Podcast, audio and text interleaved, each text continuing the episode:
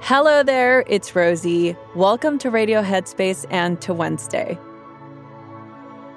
So, I've been talking about progress all week, and today is about change and one of my favorite hobbies raising butterflies.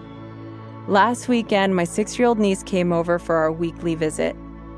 I've been raising monarch butterflies for about a year, and a few of the caterpillars had become chrysalides, if you don't know, a chrysalis is the hard shell that caterpillars make and develop in to become butterflies.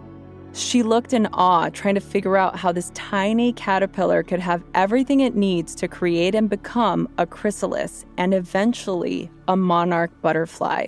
And it's still in its shell, working just as hard to transform. The metamorphosis of caterpillar to butterfly is widely referenced when talking about the stages of transformation that most of us can't avoid, like growing up, or starting a career, a relationship, or any new chapter in life. The stages can be seen as 1. Leaving what is known and comfortable, 2. Incubation, and 3. The emerging of the butterfly. Each stage and each process we are in is just another step towards our emerging. We may not be able to see our progress, but we don't have to let the feelings of discouragement take us off our path. If we can focus on the process, whether it's trying a new recipe, a new project for work, or anything we create, we can learn to become more patient and compassionate towards ourselves. When I was my niece's age, we raised butterflies in our kindergarten classroom. It is, to this day, one of my most treasured memories.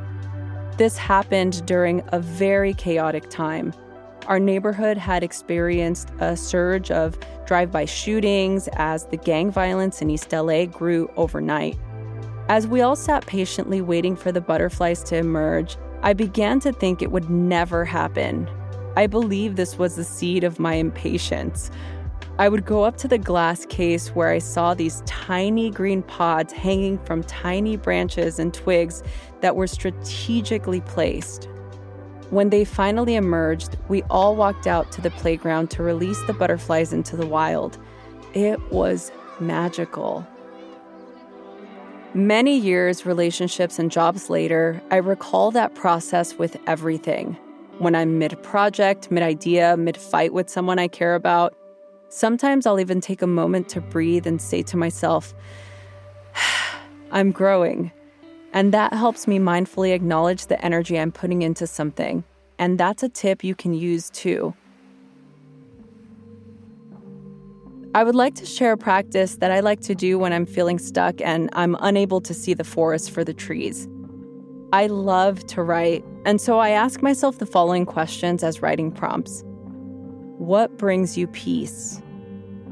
Is it hard for you to stay there? Or do you think of more things to add to your to do list? Just the simple act of writing down those thoughts takes me out of my head and can even change my perspective on things. I sometimes realize that I'm being really hard on myself that I've made more progress on a task than I thought. So try this exercise the next time you feel overwhelmed and see what feelings come up for you.